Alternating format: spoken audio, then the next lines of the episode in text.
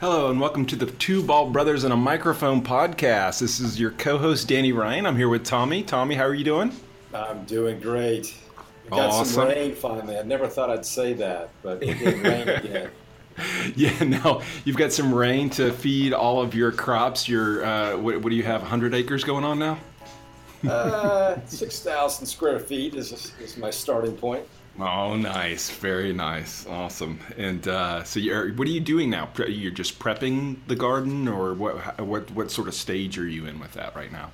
Yeah, there's a section that I actually am growing something on, a smaller, like 25 by 20 section, and then I've got a 120 by 50 foot section that I've plowed, and Uh-huh. I, I'm going to lay irrigation to that this weekend, and then plant maybe this weekend or next weekend. Lay irrigation. Yes. Very nice. You're getting serious, man. Um, I don't mess around. So, say, go big or go home. Go Right? big or go home. I love it. I love it. So this is a part um, D, part two of our book um, discussion on the servant. Uh, from the author is James C. Hunter. And last time we had such a good time, we sort of went long with it, so we decided to break it up into two parts. And we left off on um, on chapter two. We were just uh, discussing the last part of this was discussing about um, relationships, and they're so important to organizations in life. What's the most important ingredient? And we discussed that trust is the most important ingredient. So in chapter two, let's pick uh, pick up with that, and this is using a good old Covey word, which is paradigm, um, and he's describing what the old paradigm is. And so, as I mentioned, this is about a um, uh, a gentleman who goes on to, to a retreat and is meeting with someone who used to be in the business life, uh, uh, named Simeon. And uh, they're meeting up um, in the mornings uh, before everything gets uh, started for the day. And this is, uh, it starts off with a conversation between the two of them. And one part of it is uh, the guy's pretty, uh, pretty upfront. So it says, um, this is Simeon talking. It says, oh, oh yes, John, I, I've noticed that you don't listen very well. What do you mean? I asked defensively. I've always thought of myself as a pretty good listener. Yesterday morning, when we met in your room, you cut me off mid sentence, no less than three times. Now, my ego can handle that, John, but I'm afraid some of the messages that you send to the people you are leading is that uh, is the messages you send to people that you are leading. When you cut them off like that, haven't others told you about this bad habit you've developed? Um, and he sort of goes into this and he says um, the, the key of this is your feelings of respect. He basically says to him, you know, I respect you. And he's saying, you know, your feelings of respect must be aligned with your actions of respect. And so that was an important part of getting started with this chapter. And then, sort of to jump um, forward to this, he um, let me draw a visual for you as best as I can. Um, if you think of a pyramid, and the old paradigm is the pyramid, and sort of using military terms, you have the CEO or general at the top, and then underneath that you have the vice president with the colonels in the um, in the case of uh, military. Then underneath them you have the middle managers and the captains and lieutenants, and then under that you have supervisors, the sergeants, and this is sort of building out the base of of the pyramid. You have employee employees, or as we like to call them associates, and then you have grunts or troops uh, for the military um, concept. Uh, then underneath that, they have the the. No, we don't cus- call people grunts. I don't know what you call me behind my back. No, I know what you call me. Um, uh, the then underneath that you have the customer, which is often thought of in the military sense. It's thought of as the enemy, and so that's the old paradigm. And what we're moving towards, or the new paradigm, is flipping the pyramid. So as you can imagine, you're just flipping it over, where at the top is the customer, and uh, the next uh, layer is the associates, uh, otherwise what some people call the employees. Then you have the supervisors, then the middle managers, then the vice presidents, the CEO, and that you know basically they're supporting those roles. Um, and so it's changing over to to thinking more of the new paradigm versus the old paradigm. And there's discussion with this as well about sort of the um, how does this relate to uh, Maslow's hierarchy of needs and a discussion about that. Then, sort of jumping into the the third chapter, um, which is really gets into the sort of the what I would classify as the uh, some real good meat in the book. Um, yeah, before you jump into sure, that, go go go I, I go ahead. One kind of analogy that, or one thing that we have as a practice within ThreeWill is the whole idea of not having bosses but sponsors. Because I think when you think about bosses, you think of the, the traditional pro- pyramid, and then when you think of sponsors and the way we like to talk about sponsors, it's flipped that other way around where the sponsor is serving the sponsee and um, enabling them to be successful. So um, that's a concept I think we like to you know, practice here, which is servant leadership, but that's also um, reinforced organizationally all the way through. And what's interesting is it's not necessarily a pyramid; it's almost almost a very flat uh, rectangle in a sense mm-hmm. that it, and it's a matrix of you know people sponsoring each other based on where they are in their growth and what kind of support they need, and it doesn't necessarily fall in a pecking order of seniority as much as does this person have something to offer for mm-hmm. that other person. Awesome. The next uh, in chapter three, it's um, it's entitled the model, and um, one of the things he writes up on the board is intentions minus actions equal squat, and then intentions plus actions equal will. Um, so there's a quite a discussion on uh, one of our favorite words, which is will, and um, they he gets into the what the leadership model looks like. Um, so the servant leadership model. Um, and if you can take, if we sort of pick back up with that upside down pyramid, uh, the leadership model is you have leadership at the top, authority underneath that. Underneath authority is service and sacrifice. Underneath service and sacrifice is love. And then underneath love is the will. So let me let me pick out a couple of, and this was uh, I've got a star by this one, so I know it's important when I read it, which is um, uh, one of the ladies does a you know is really smart in the, the in the class that they're in, and she she often tries to summarize, basically do um, listen to what's been said and feed it back uh, to Simeon. And she says, uh, "Let me see if I can summarize what I've learned." Um, leadership begins with the will, which are, is our unique ability as human beings to align our intentions with our actions and choose our behavior. With the proper will, we can choose to love the verb, which is about identifying and meeting the legitimate needs, not wants, of those we lead. When we meet the needs of others, we will, by definition, be called upon to serve and even sacrifice. When we serve and sacrifice for others, we build authority or influence, the law, the law of the harvest. When we build authority with people, then we have earned the right to be called leader. Boy, un- unpack that one. I think at the end of the day, you're not a leader unless you have a follower. Um, mm-hmm. I think you can have a sense of quote power with a title, and but at the end of the day, if there's no one following you, you're, you're really not a leader. Mm-hmm. Um, and I think we've tried to encourage that organizationally through de-emphasizing titles and not getting caught up in titles. And we do have them. Um, it's something that I think um, you know from a, a social norm that people want to see and experience. They want to see having a title that, um, at the end of the day, indicates there's a responsibility there. And we like to focus more on the responsibility.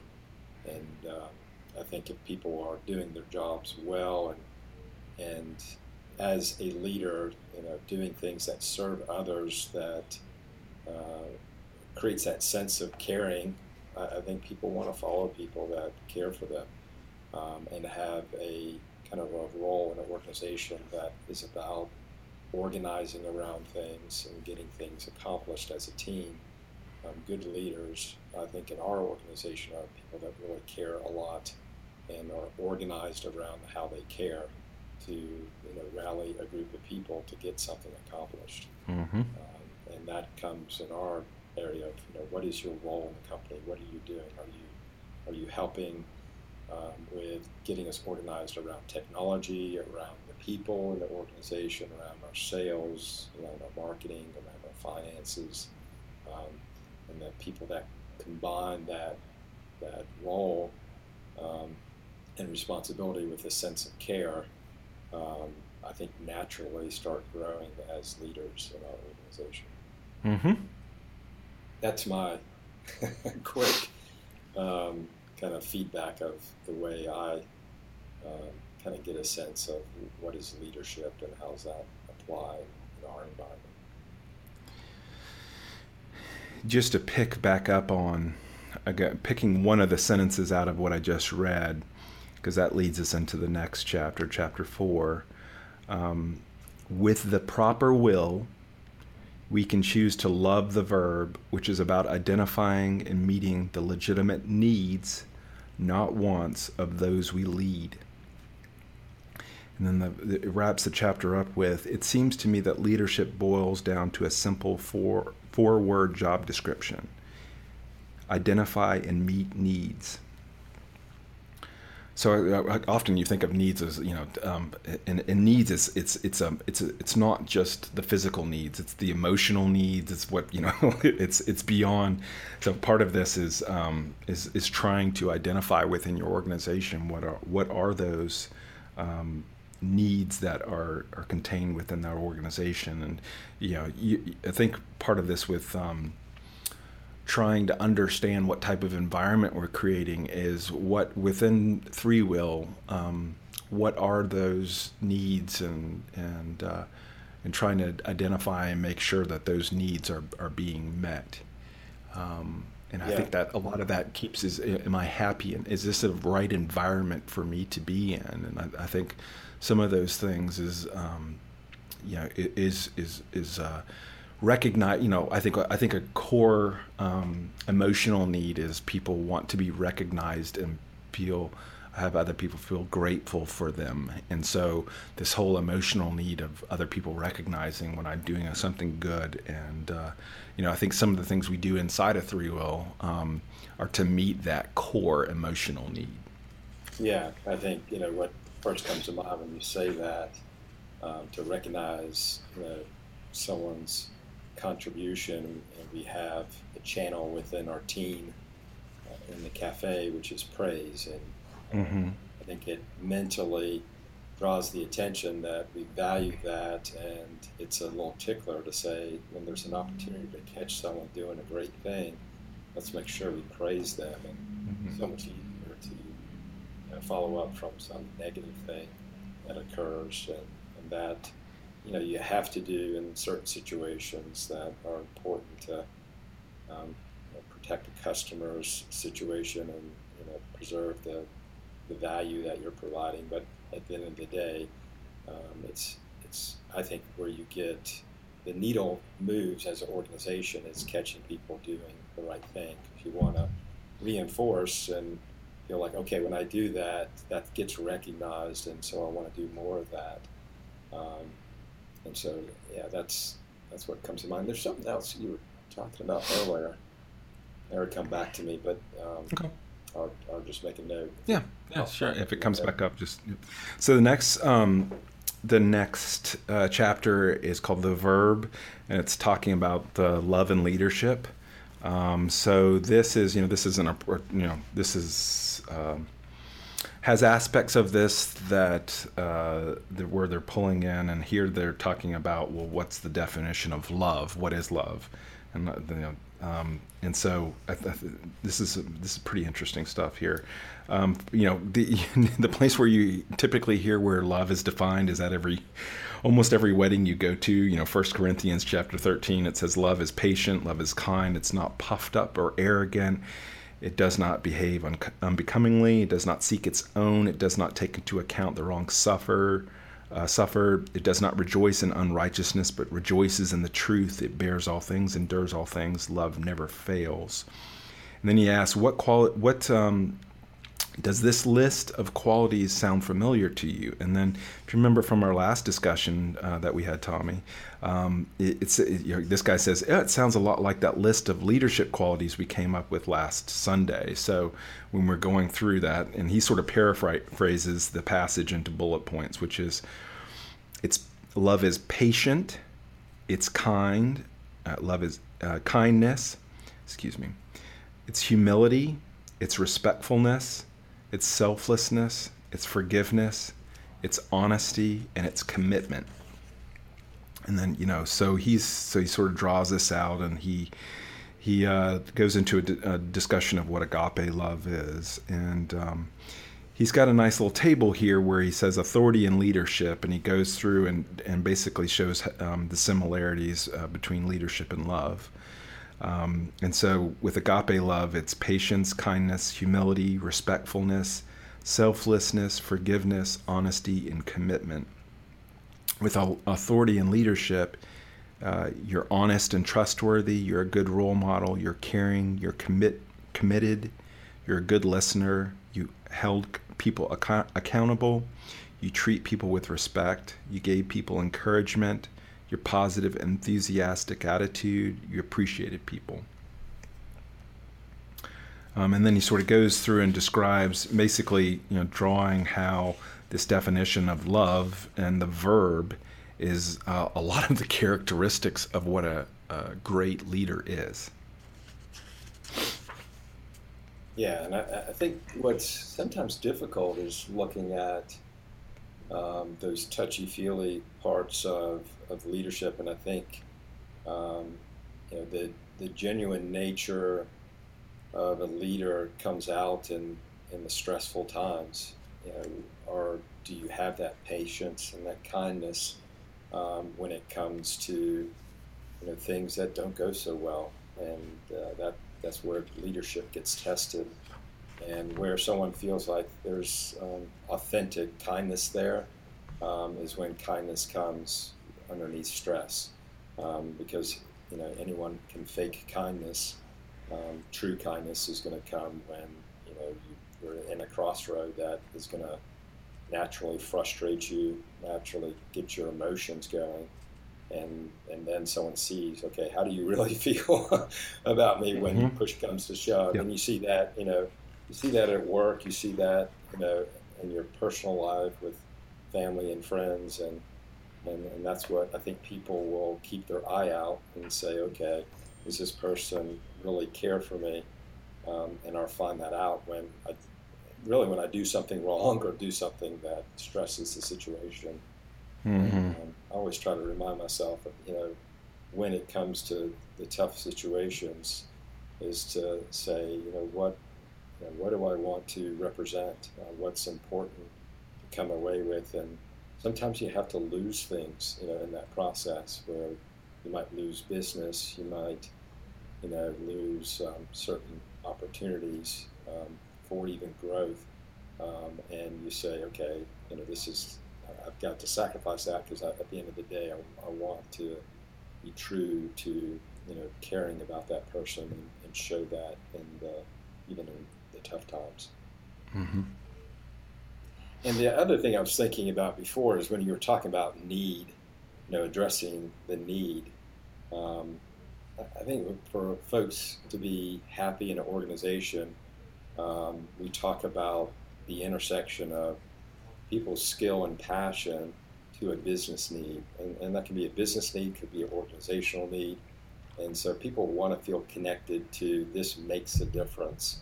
Um, and you see in larger companies, um, people start getting disconnected from, you know, they're, are they truly needed or are they just a, a cog in the wheel? And um, at the end of the day, they can just be replaced with the, the next, you know, cog. And, and so you know, a lot of energy we put around the organization is trying to get a sense of what are people passionate about and trying to attract that business need. It's not always as clean as you like it, and uh, you know, trying to balance okay and recognize that here are opportunities for us to really help people because you know we care about process, we care about leveraging technology to increase collaboration within organizations, and we've got good skill around that. Let's continue to try to hone what does that look like, and as technology changes, you know, trying to understand how do we attach ourselves to the right kind of pains and organizations that we can continue to be passionate about. Mm-hmm. Um, and I think what's difficult is you you can be skilled at, at, a much larger set of things, and where you try to balance it out is finding where's that passion and where are there true business needs that we can apply our skills. And um, what I find, and, and I think we do it even today to a certain degree, is there are opportunities where we've got the skill and there's a business need and we don't quite have the passion.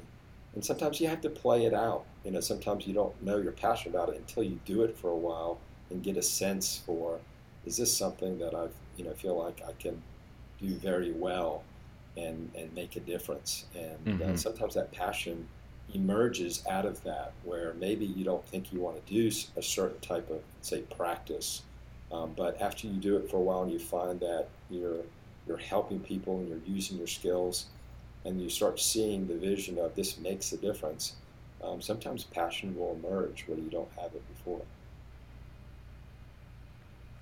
Those are some of my thoughts. Great stuff, Tommy. So, um,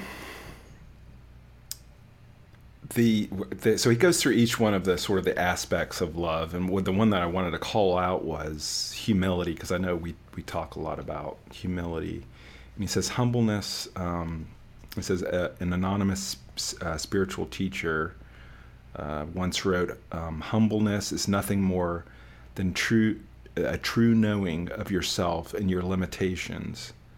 Those who see themselves as they truly are would surely be humbled indeed.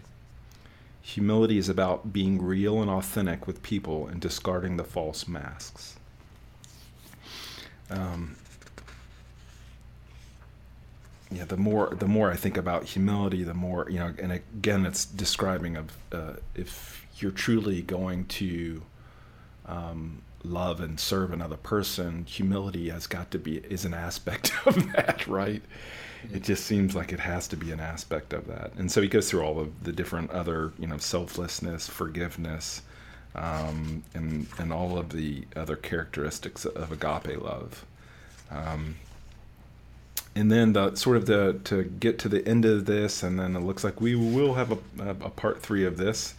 Um, is he goes through and each of those aspects, and uh, he has sort of a table that he um, calls love and leadership, and um, he goes through and his, his patience is uh, showing self control. Kindness is giving attention, appreciation, and, and, encouragement. Humility is being authentic without pretense or arrogance. Respectfulness is treating others as important people. Selflessness is meeting the needs of others. Forgiveness is giving up resentment when wrong. Honesty is being free from deception. Commitment is sticking to your choices. Results, service, and sacrifice is setting aside your own wants and needs, seeking out the greatest good for others. And then it sort of wraps up with um, so, what I'm hearing you say, Simeon, is that love, the verb, could be defined as the acts or acts of extending yourself to others by identifying and meeting their legitimate needs. Would that be close? It says, beautiful, Kim. Anything uh, last minute things to add to this? No, Danny. Thank you. Appreciate you sharing um, your Cliff Notes. It's my favorite way to read materials. Absolutely. Or the audiobook. this is kind of a mix of the audio book that's uh, of the Cliff Notes. Yeah, absolutely. So, um, the next part uh, that we will discuss um, is chapter five, and that is uh, the environment. So we'll get into the environment. Um, and it starts off with a quote from uh, Bill Hewlett, of Hewlett Packard. Uh, men and women want to do a good job. If they are provided with a proper environment, they will do so. And so we'll pick back up with part three next time. Thanks again, Tommy, for taking the time to do this. And uh, thank you, everyone, for listening. And we'll see you next time when we cover part three. Bye bye.